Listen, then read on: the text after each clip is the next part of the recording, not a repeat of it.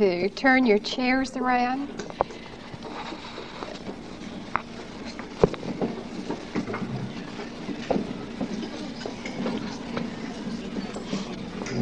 I want us to have, Father, I just give you the gratitude of my heart for all that you've done for us in Christ Jesus. And I just thank you that I have something to share and that you've promised me that you will take complete control and give me everything that I need calm, words, wisdom, and insight into needs. And Father, I just, as much as I'm able, have surrendered totally to you. And I thank you for filling me with your Spirit today. And I just thank you for what you're going to do and praise your name for it. And more than anything else, I want everybody to know that I desire that Christ be magnified and glorified and not myself. In Jesus' name I pray. Amen. I met the Lord Jesus Christ 12 years ago in a very personal way. I'd been a member of a church for 19 years. And sometimes you wonder how it can be possible for a person to sit, even in a, an evangelical church, and certainly should have heard something through those years and not have any concept whatsoever of how a person is made right with God through Christ. I think really that you need to understand just a tad about my background, and maybe that'll give you some insight you need. But the churches are filled today with people who have never met Jesus. They're filled with people who are miserable in their Christian lives. And Jesus said, I've come to give you life, and that life in all its fullness. I've come to give you the abundant life, and that's a superabundance of life. And I did not have a superabundance of life. And so maybe somewhere along the way you'll identify with something I've gone through. And maybe the Spirit of God can open your eyes today because I'm firmly convinced that I'm here for a reason and that you're here for a reason. And I think we would be foolish to think that everyone in this room is a born again Christian. I would be willing to bet, if I were a betting person, that there's somebody here who needs to know Jesus Christ in a personal way. And so all I want is that you open your hearts, that you listen carefully, and that you not be so proud that you won't admit if you see somewhere through this that you were in the same boat and you realize that what you're to Jesus today. I want to go back to a little bit about my childhood the way I was raised, the town I was raised in, and probably most of you will identify with that. I was raised in a small town in south central Mississippi. And in this little town, I really thought, I honestly thought, that everybody who was good, and by good I mean you did good things for your neighbors and, and you didn't cuss, smoke, chew, go with boys who do, or anything like that, I really thought that you were going to heaven simply because you were good. And I thought anybody who was bad, and by bad I mean the drunk, the prostitute, the homosexual, you know, I classified all these people in the bad. And I thought all those were going to hell. And that was the depth of my theological thinking. I was raised in a very strong um, moral home, but it was not a Christ centered home. My parents were Christians, but in this little town, everybody believed that you should be a silent witness. They really did.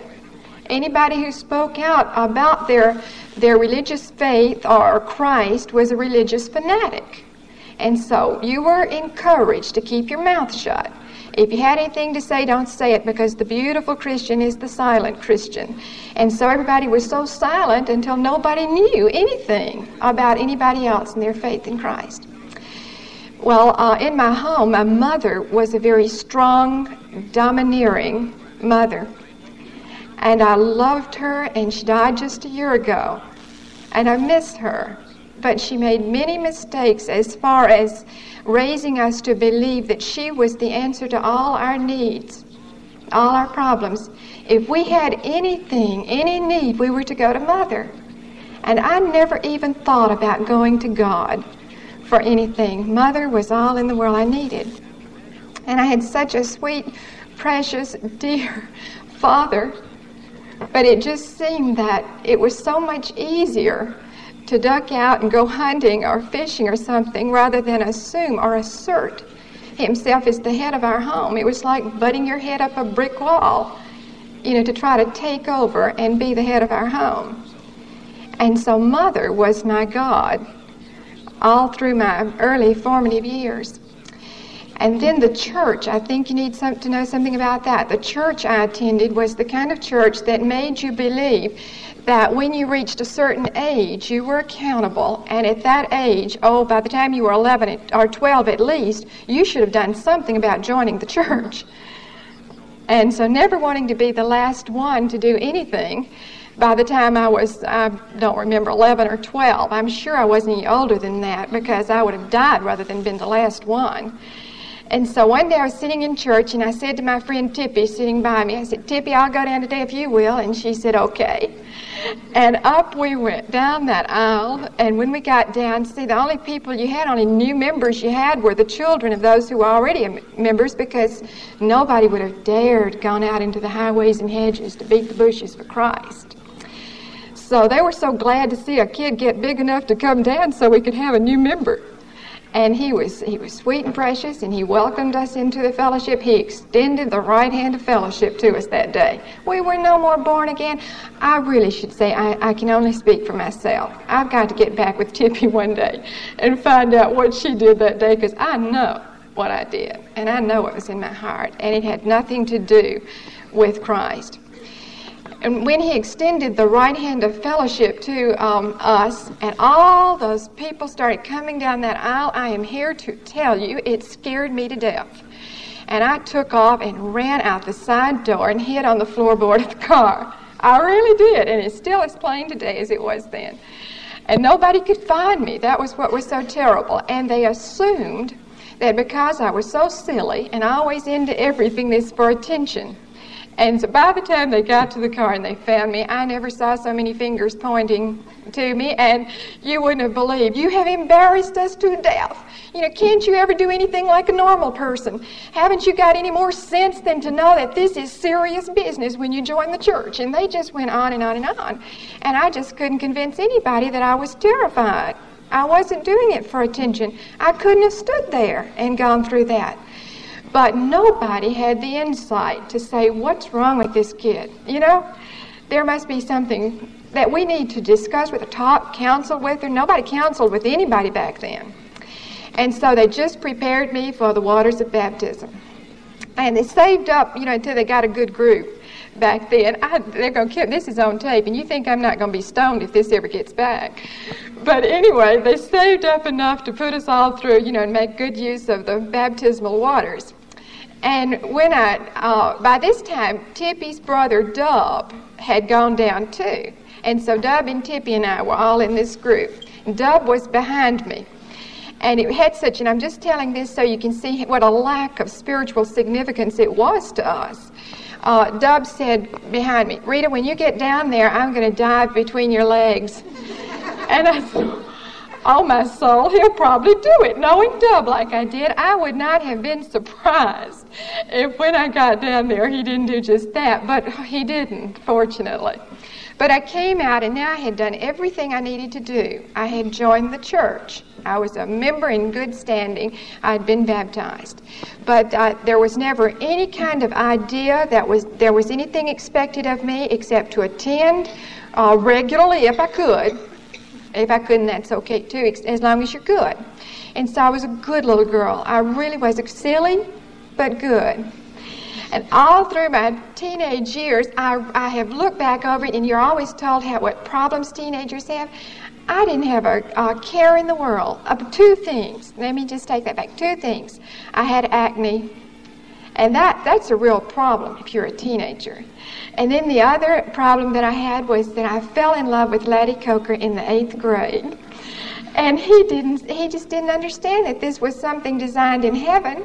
And it took me three years, three years of solid running after him and maneuvering, and you never saw anybody go to such lengths in your life to get somebody to notice them, but he just didn't like me at all. And in the 11th grade, he finally got the message that God had designed this in heaven. I'd been trying to tell him that for three years. And finally, we fell, he fell in love with me too. And we uh, started going steady. And we went steady for two years. And Laddie was in the Air Force by this time. And two years after we were going steady, um, we got married. And we had the big church wedding and all the trimmings, and it had no spiritual significance whatsoever. We were married in the church, but that's just where you got the prettiest weddings. And we really subconsciously, I think, thought that if you said I do, that meant I don't have to go to church anymore. And we went to Fort Worth, Texas, and the whole two years we were there, we went to church two times. And they were both to denominations we'd never heard of before, but somebody asked us to go, which might be good for us to remember. We did go if somebody asked us, invited us to go. And two times in those two years, and I'm, I'm really serious, we had a marvelous marvelous time, just the two of us together. We were everything we needed, and we just didn't think about God. Laddie was, was sure of his salvation and has never really questioned his salvation. But remember, he was raised in the same town where you never talked about it. So, as a married couple, we never mentioned the Lord Jesus Christ. We never mentioned anything that was spiritual, but we were just so satisfied in ourselves until we just didn't need anything else. And then after he got out of the Air Force, by this time I was about four months pregnant. And then when uh, the sixth month came, it was the first crisis of my entire life. 21, had a serious problem, never had a crisis. And I had no idea how you coped with the crisis. What happened was I was in the sixth month and everything going beautifully. I was going to be the most outstanding pregnant woman and have the best pregnancy of all, but it didn't work that way. I woke up one morning and I was swollen twice my size. I was just like a balloon. And we didn't know what had happened to me, and they rushed me to the doctor and found out that I had a severe case of toxemia overnight. And the albumin count was so high at that point, and the blood pressure so raised until I was seriously ill before I knew what had happened. And they tried everything. And if you know anything about toxemia, there just are no real answers to this problem. You don't know what causes it, and you don't really know what to do for it. And so it finally ended up with complete bed rest. And at the end of uh, uh, the stay in the hospital, I thought I was getting better because nobody would tell me for fear I would get so anxious and nervous I would go into convulsions. Nobody would tell me how ill I was. And um, at the end of this, this week that I was there, I thought I was going home. And the doctor came in and said, We're going to have a birthday today. Tears running down his face. And I said, Whose? And he said, We're going to have to take the baby.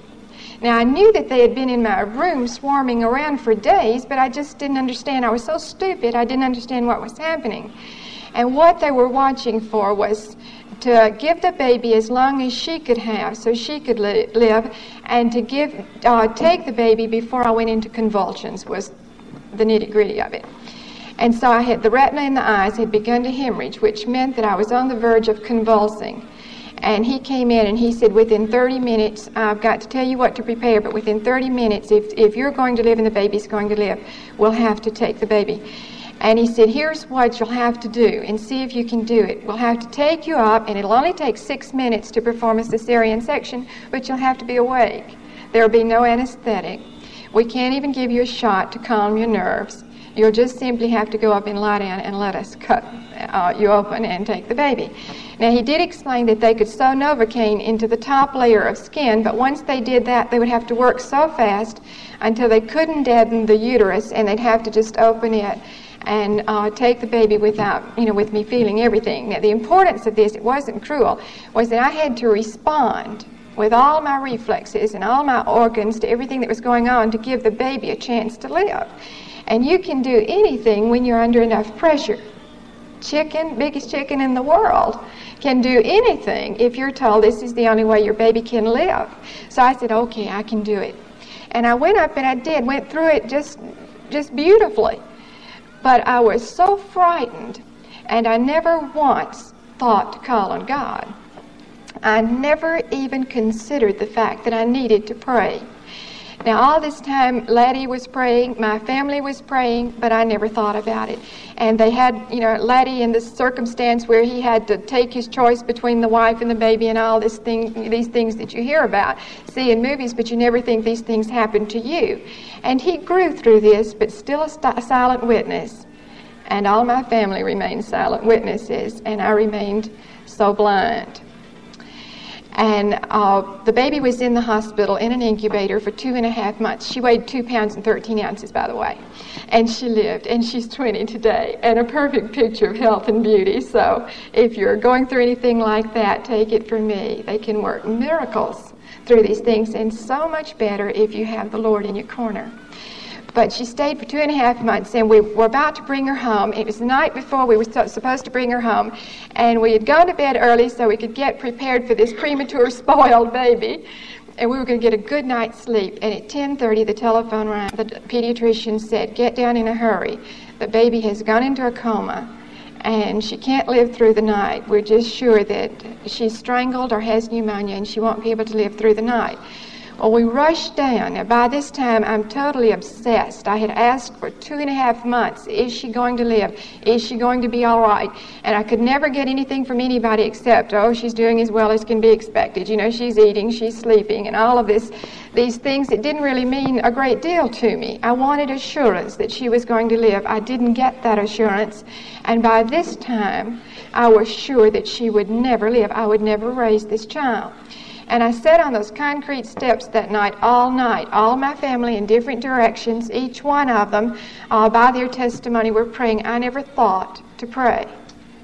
I never once called on God for help. I was supposed to be a Christian, and I never once thought about God. And she pulled through that night, came out of the coma, and was in the incubator two more weeks. Then we got to bring her home. I was totally obsessed by this time. Uh, I would even dream night after night that I would go and, and find her at the bottom of a stairwell. I would lift her out of water, and always she was just this limp body. She was dead. And so I was convinced that she was not going to live. And it was the beginning of a nervous decline that almost sent me into a, a place where maybe I couldn't have come out of it. But at that point, as if a, a sick baby, a nervous wife were not enough, Laddie was in college. And we ended up, to make a long story short, through college years, we ended up with a degree, an ulcer, a nervous wife, a sick baby, financial difficulties you would not believe what all we had on us after those four years were over. But we were so sure that when you got the degree, that was the beginning of life, see. Now we have all that garbage behind us and all that poverty. And now we can start having a salary and living like normal people and having fun. I feel sometimes when I share these like the writer of Ecclesiastes who went down so many avenues. You know, he went down so many avenues. And he had searched for it in wisdom and in pleasure and in the bottle and in everywhere else and he finally discovered that it was all emptiness. It was all emptiness. There was nothing there. And so we ended up in Mobile. And while we were there, we just thought, by this time I was so nervous, I thought, well, I better get back in church. You know, um, maybe what's wrong with me is that I'm not going to church at all. So we just, uh, I started, I took my child, and Laddie, um, had no joy in his Christian life whatsoever, but he wasn't too concerned about going to church, so he stayed at home. And I'd leave, I want you to know this, I would leave some mornings just as lost as a goose, I didn't know it, and I'd say to him, I hope the Lord comes. Oh, you're so. I hope the Lord comes while I'm gone and finds you at home. You know, I'm going to be in church, but I would have been the one going to hell. Well, the, during this period of time, we were so fortunate to find just the right friends. And just the right friends were the ones who were in the social circle, the ones who were um, members of the Mardi Gras uh, ball thing, you know, all of this. And we got all the invitations. And I thought, well, gosh, this is life. This is wonderful. We were being invited to cocktail parties all the time and, and uh, three different doctors in three different towns that told me my nerves were all a result of not being able to relax. So they would say three three different ones would say all you need, Rita, is to take a cocktail every afternoon and and just relax. That's all you need. Not one person all through this ever thought that what was wrong with me was spiritual. And so here we were right in the middle of all this beautiful, glamorous kind of stuff and the marvelous gowns and so new. And I was, I thought I was having a ball. I thought this was the answer. This was what made you happy. But the strange thing happened. Every time I'd go, I'd come home and there was the emptiness. There was something wrong. And I did not know what was wrong with me. And all during that period of time, in and out of a doctor's office. I mean, I stayed in a doctor's office. I had physical things wrong with me. I had mental and emotional things wrong with me. I had so much going against me. And yet, all I could hear from anybody was, Why are you like this? Why are you so nervous? Why are you falling apart at the seams? You've got the best husband in the world, and let me you, he is. He was then, and he is today. The very best husband in the whole world. And they'd say, You've got that. You've got the most beautiful, precious, sweet, adorable daughter. Things. You've got personality. You've got talent. You've got all these things. Why aren't you happy? And I didn't know. I just didn't know. I asked myself the same question What in the world's wrong with you? Are you crazy? Why can't you be happy with all the things that you have?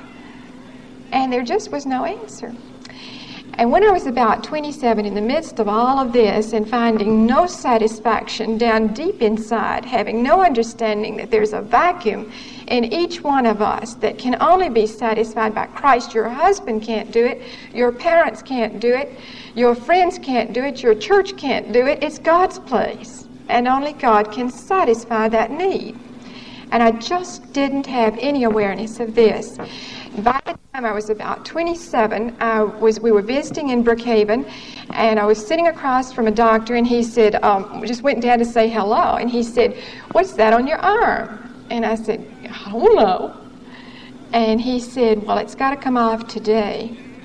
And I said, You're kidding. We're just home visiting. What do you mean it's going to come off today? He said, You'll have to have be operated on today and they operated on my arm that day. And uh, this was a small town where you didn't have the um, capability of analyzing something like this. So we went back to Mobile, and they called Laddie at work and said, There's a room for Rita waiting tonight.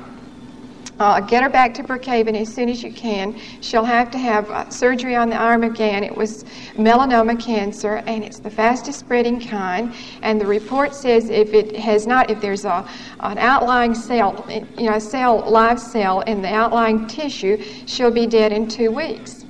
So this kind of scared us, you know. We thought, well, this is really weird, you know. And nervous as I was, all I needed now was to know I had can- the possibility of dying from cancer. So we went, rushed back home, and I couldn't show my feelings because everybody was looking at me like I was deaf, you know, like I was going to die any minute. And so I kept my emotions to myself, and that almost killed me. But I went through this, and the doctor said very emphatically, Rita, that's, we got it all. There's nothing else. And I, you know, if you're like I was, if you're a nervous wreck and a neurotic and a, a hypochondriac and all of these things, you're not going to believe somebody when they tell you there's nothing left there. I was sure it was still there. It was all over. I was going to die. My baby was going to die. We were a mess. I mean, we were a mess. And so I went back to Mobile now just to go absolutely downhill fast. So sure that everything in the world was working against me and very little working for me during this period of time, I had thought back and thought, well, you know, I, do, I am relaxed when I take a drink. And by this time, I would I had got reached a point where I would mix the cocktail in the evening before Laddie would get home, just just to relax. And then I looked around and saw all the alcoholism in my family, and I thought, oh, you you pitiful thing, you know. You want to join those ranks? Surely I had just enough sense left to know that that wasn't the answer. But that's what I thought for a, a little while. I thought for just a little while that that would be how I could take care of that situation. And I can just assure you that that's not where the answer is.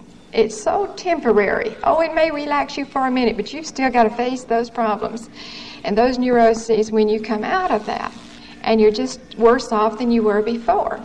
And so that didn't work. Now, during this period of time, I was still constantly in a doctor's office. I was taking something like 20 pills a day. I lived on pills. I got up in the morning and I took a pill to get me out of bed. And that was hard. And then uh, after I did that, I took Aventyl to lift me out of depression. I took Tren once I was lifted out of the depression. I needed to be calmed down. And then I'd take a couple of things to give me energy. And then I'd have to take something to knock me back out that night. And by the time I had finished that day, I had done very little except stuff pills into my mouth. And none of them, none of them did any good. And they couldn't understand this. They just could not understand why something wasn't getting through to me, why somehow I wasn't seeing what was happening to me. And so I finally end up sitting across from the doctor, and he said, Rita, and he was trying his very best at this point to shock me out of what I was going about to go through or going off the deep end. He said, Don't you love Laddie and Debbie? And I said, Of course I do. And he said, Well, honey, you better get yourself straightened out in a hurry because there is absolutely nothing left for us to do except to commit you to a mental institution. We've reached that point. Nothing's worked for you. And now we're just, we have nothing else left to do except to commit you. Well, the strange thing about it, there were so many people in this little small town who ended up in institutions, and you never saw any of them help, so I knew that wasn't going to work. And I was so frightened over the prospect of this until I went back uh, then and just sank into a deep depression. So just another anxiety, another tension. I had to now worry about the fact that I wasn't going to have Laddie and Debbie anymore, and there was nothing I could do about it. I mean, if there was one thing I was sure of, it was that I couldn't do anything about what was happening to me at that particular time. And so I sank into a very deep depression and I cried, I started crying, and I could not quit crying. And I cried for five days and five nights. I wish you could know the, the nights that I would go to bed with a vice. It was just like a vice just screwed in on my head. And I had no release from pressure for years, just terrible pressure. And so many nights I would be in such miserable, miserable state until I would just think, oh, if I could just go to sleep and never wake up. You know, if I just didn't have to wake up another morning, if I could just die in my sleep and never have to wake up, then that would be uh, what I would desire. And I had no idea what I was even thinking at that point because then I would have again died and gone to hell. I was lost. And so at the end of the fifth day, I had cried steadily. I could not cope with a single thing or a single day. And I was sitting there in just tears rolling. Everybody so concerned about me, but nobody knowing what to do for me. And somehow, some way, there was a pamphlet in that room by, on the table by the chair I was sitting in. And I still to this good day don't know how it got there because we were not accustomed to having religious literature lying around our house. You couldn't have even found a Bible unless you had gone looking for it, really looking for it. And so I picked this up, and crying my heart out. I opened it up, and I don't know whether you've ever had this happen to you or not, but every bit of the print except the words of Jesus faded away. And there were some words that he had spoken that literally were in all capital, dark black letters, just almost jumping off that page. Now, see, that had to happen. I was not in any state just to sit and read something. It had to do that. It had to jump off the pages at me. And it was where Jesus said, Come unto me, all ye who labor and are heavy laden, and I'll give you rest. He said, Take my yoke upon you and learn of me for I am meek and lowly in heart, and you shall find rest unto your soul. For my yoke is easy, and my burden is light. Well, I thought you gotta be kidding. I mean, you gotta be kidding. He just said, in this little pamphlet, he said he would give me rest, rest, any more than I needed it that day. And I thought, well, that's in a little pamphlet. You know, I wonder if the Bible says that. So I went and looked up a Bible. And I opened it up to Matthew 11, 28 through 30. And sure enough, he said it again. He said, Come unto me. You've gone to everybody else. You've depended on everybody else your mother, your father, your husband. You've depended on everybody and everything, but you have never once come to me. Come unto me. You, Rita, you're so heavy laden, you're so burdened down. Come to me and I'll give you rest. Well, I didn't know how to pray. If I had made anything else clear to you, I had gone through some real crises. I had never prayed. I don't even remember ever praying. And that day, not knowing how to pray, God honored the simple thing that I did. I literally fell on my knees before God. And I said, I don't know how to pray. I don't know what I'm supposed to say to you. But all I know is that if you really mean it, and you can do anything with the mess I've made, you can have it.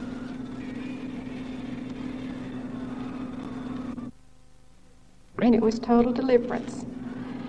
In an instant, I mean, in an instant, all the, the pressure and the tension and the anxiety was removed.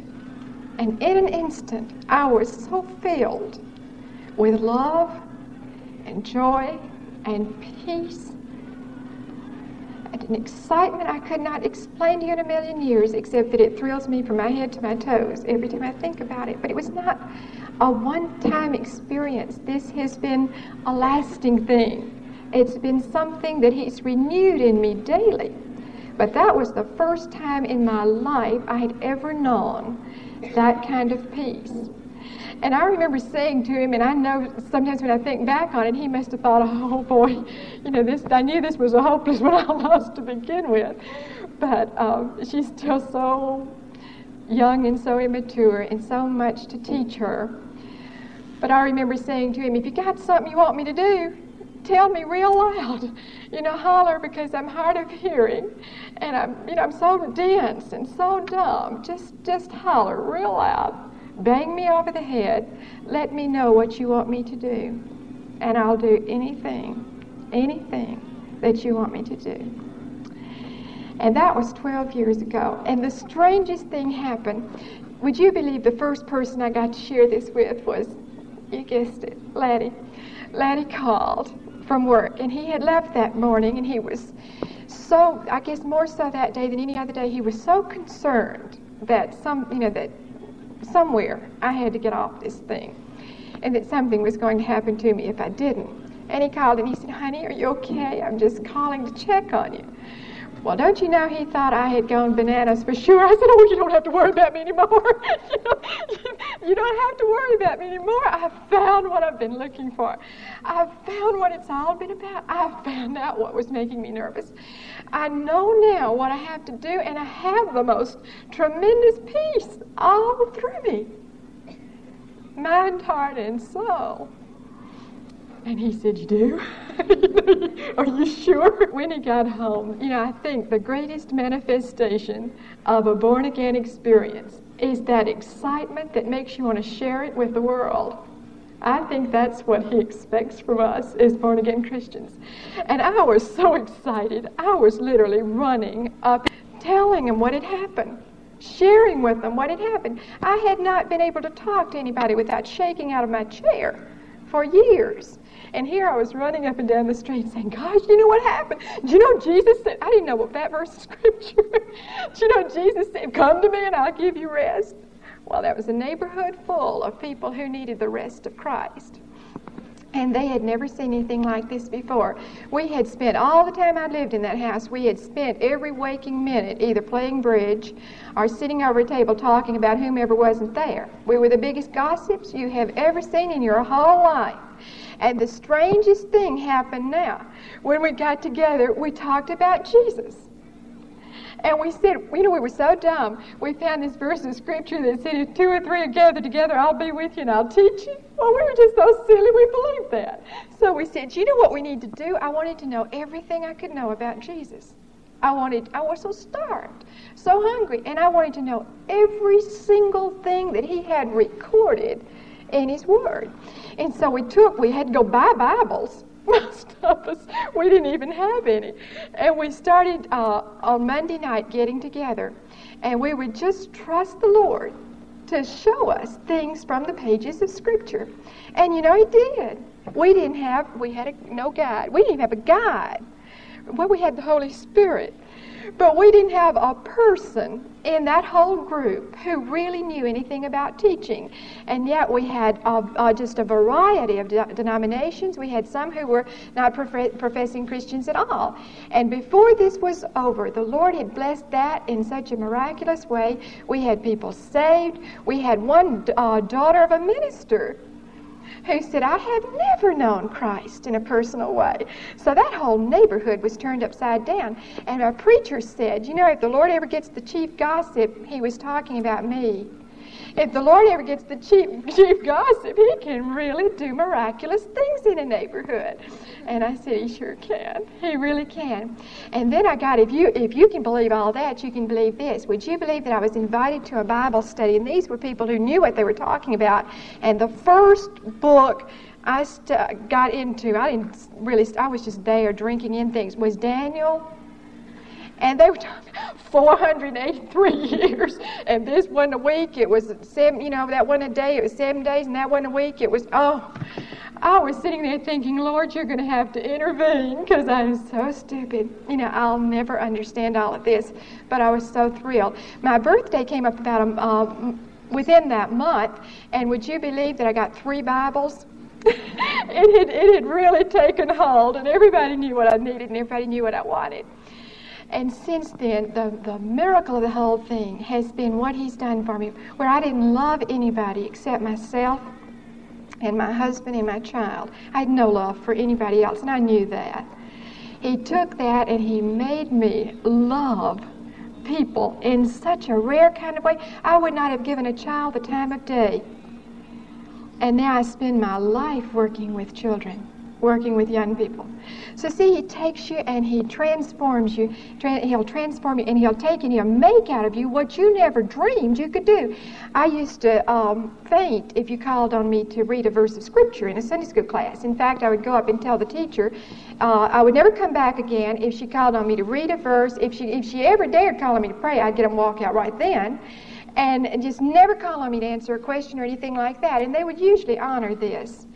But um, after this, the first one of the first things that he really laid on my heart was, Rita, I want you to teach. I really want you to teach. So, see, all I'm saying that for is just to say, don't ever close any door. Don't ever say, well, this is impossible for me to do, because that's the thing he wants to do. The impossible, so that you will never for one minute forget that it's not his help. I would never be up here in front of you in my natural strength. Never. But the strangest thing in the world is that He's so sufficient for all our needs, and He'll do the impossible through you. I'll never have any problem giving Him the praise for standing up here and sharing this with you. See, I know I couldn't do it. So, what I want to do now is to share just simply with you the fact that, that I'm no special person, I'm no uh, special child of His any more than anybody else. He has not done one thing more for me than He wants to do for everybody. And so, oh, going on that assumption, if we really believe that's true, I want us to have a prayer. And if there is that somebody here today just one somebody maybe who has never had this kind of personal encounter with Christ, and believe me, the scripture teaches that this is necessary to be born again. You must come face to face with Him. You must hear His voice, and that's where the word comes in. You must respond, and the scripture says, To as many as received Him, to them gave He the power to become sons of God. And there's no other way to get to the Father except through the Son. And you do that by receiving Him as your personal Lord and Savior. And then just be so obedient to anything He wants you to do. That's the key to the victorious Christian life. So I want us to have a prayer. I want to thank Him right now for what He's done in giving me the peace that I've had while I shared this. And I want to word a prayer for you. And if there is someone like this, if you will just in, in your own hearts, that God knows our hearts, and if you'll just in your own heart repeat this prayer after me, receiving Christ as your personal Savior. And then when we get through with the prayer, I want all of you to do something for me. I want you to take your name tags off. And I want on the back of it, whether you've been born again or whether you haven't, if you have received Christ today, I want you to put that on the back of your name tag. Just simply say, I prayed and received Christ as my personal Savior today. And those of you who are already born again, oh, you don't know how much I would appreciate just a word from you, a word of encouragement, uh, just something that you might like to say to Christian Women's Club, to someone here today. So, would you just, all of you, after we pray, take your name tags off and write some sort of note to me? I would just appreciate it so much. Let's pray. Father, I just thank you so much for being faithful once again to all the promises that you've given to me. And I just, just praise your name for being so sufficient. And I just don't even know why you do it. But I just am not going to spend any time asking any questions. I'm just going to keep on praising you for it. And Father, right now, I just really pray that if you've touched somebody's heart, that they will pray this prayer after me, and I know you'll hear it, and I know you'll be faithful to what you've said. To as many as receive the Son, you'll give them the power to become sons of yours, heirs to the kingdom, and that you'll fill us all with your Holy Spirit if that's what will allow you to do. So now I, I just want them to take seriously this prayer of invitation and just let you have complete control of hearts is all we desire. Lord Jesus, I confess to you that I am a sinner. I confess that I'm an absolute failure at running my own life. I ask you the very best I know how to forgive my sins, to cleanse me and make me white as snow. And I thank you that you forget those and wash them completely away in the blood of your Son. And now I just ask you to come in and to just give me all that I need in the way of being a child of yours. Save me today is my prayer. And then help me to be obedient to you the rest of my days. In Jesus' name I pray. Amen. While you're writing on the back of your name tags, and I do hope you'll do that, I want to just uh, point out this painting. This is my experience on canvas, and it's uh, one of the times where I know that it was thoroughly inspired of God. And so, if you have a chance, come look at it, and perhaps you'll see yourself. If you want to know where I am, that little creature at the foot of the cross is me and you may want to identify your, uh, in your own experience with that person. Thank you very much.